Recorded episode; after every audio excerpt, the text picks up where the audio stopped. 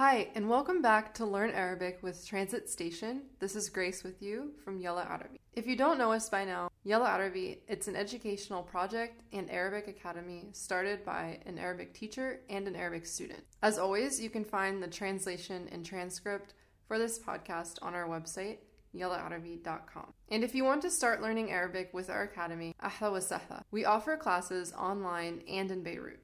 We also have some very exciting news for you. We've launched a YouTube channel where we've created a full course for learning Arabic, starting from the letters.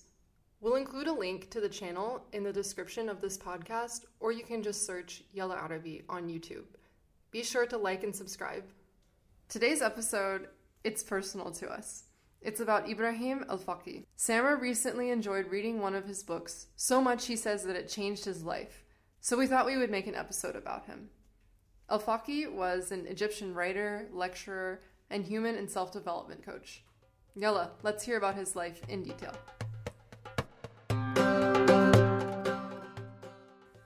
ولد إبراهيم الفقي بمدينة الإسكندرية بمصر بخمس آب 1950 ميلادي وحصل على بطولة مصر بتنس الطاولة لعدة سنوات.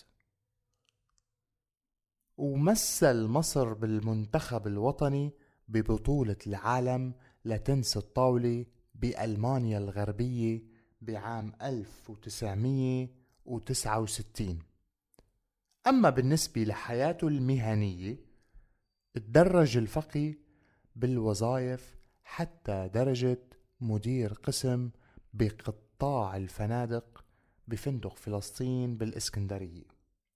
ووصل للدرجة الثالثة وهو عمره 25 سنة. هاجر لكندا لدراسة الإدارة وبلش هنيك بوظيفة شغيل تنظيف الأطباق وبعدين بوظيفة حارس مطعم وحمال كراسي ومنظف طاولات بفندق. بيقول الفقي بمحاضراته إنه سافر مع زوجته لكندا وهو ما بيملك شي واشتغل بأقل الوظائف بأحد الفنادق بالرغم من نجاحه بالفندقة قبل سفره لكندا. بعدين تدرج بالوظائف حتى صار مدير أكبر الفنادق بكندا خلال فترة قصيرة. بعد فترة من الزمن حصل على شهادة الدكتوراه بعلم التنمية البشرية وحصل على كتير من شهادات تانية. بيقول إبراهيم الفقي بموقعه الشخصي إنه قام بإظهار علمين جديدين مسجلين باسمه وهن علم قوة الطاقة البشرية وعلم ديناميكية التكيف العصبي. درب الفقي أكثر من 600 شخص من خلال محاضراته يلي ألقاها حول العالم بعدة لغات منها العربية والإنجليزية والفرنسية. مؤلفاته للفقي مجموعة كتب ترجم بعضها للإنجليزية والفرنسية والكردية والإندونيسية بالإضافة للغته الأم.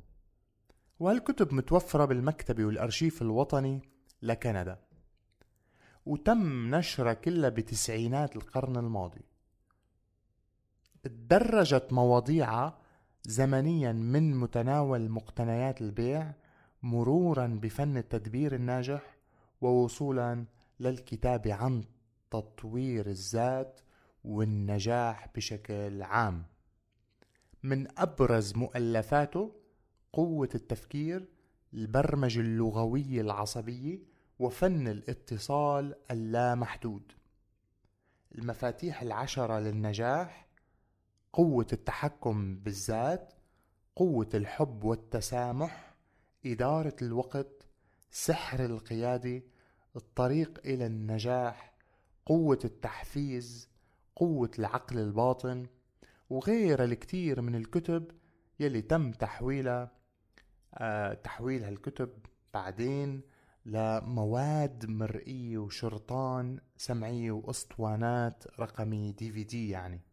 أما شركاته الناجحة هي كالتالي. مجموعة شركات إبراهيم الفقي العالمية المركز الكندي للتنمية البشرية المركز الكندي لقوة الطاقة البشرية المركز الكندي لقوة الطاقة البشرية المركز الكندي للبرمجة اللغوية العصبية. المركز الكندي للتنويم بالإيحاء. وفاته توفى الدكتور إبراهيم الفقي بعشرة شباط عام 2012 الصبح وحصل هالشي بسبب حريق كبير بشقته نتيجة ماس كهربائي أدى لوفاته. اختناقا مع مربية أطفال كانت تشتغل عندهم. أجمل ما قالوا لا تتعجب من عصفور يهرب وأنت تقترب منه وفي يدك طعام. فالطيور عكس بعض البشر تؤمن بالحرية أكثر من الخبز. عندما تثق بأحد بشكل كامل بدون أي شك ستحصل في النهاية على نتيجتين إما شخص مدى الحياة أو درس مدى الحياة. ينقسم الفاشلون إلى نصفين. هؤلاء الذين يفكرون ولا يعملون وهؤلاء الذين يعملون ولا يفكرون.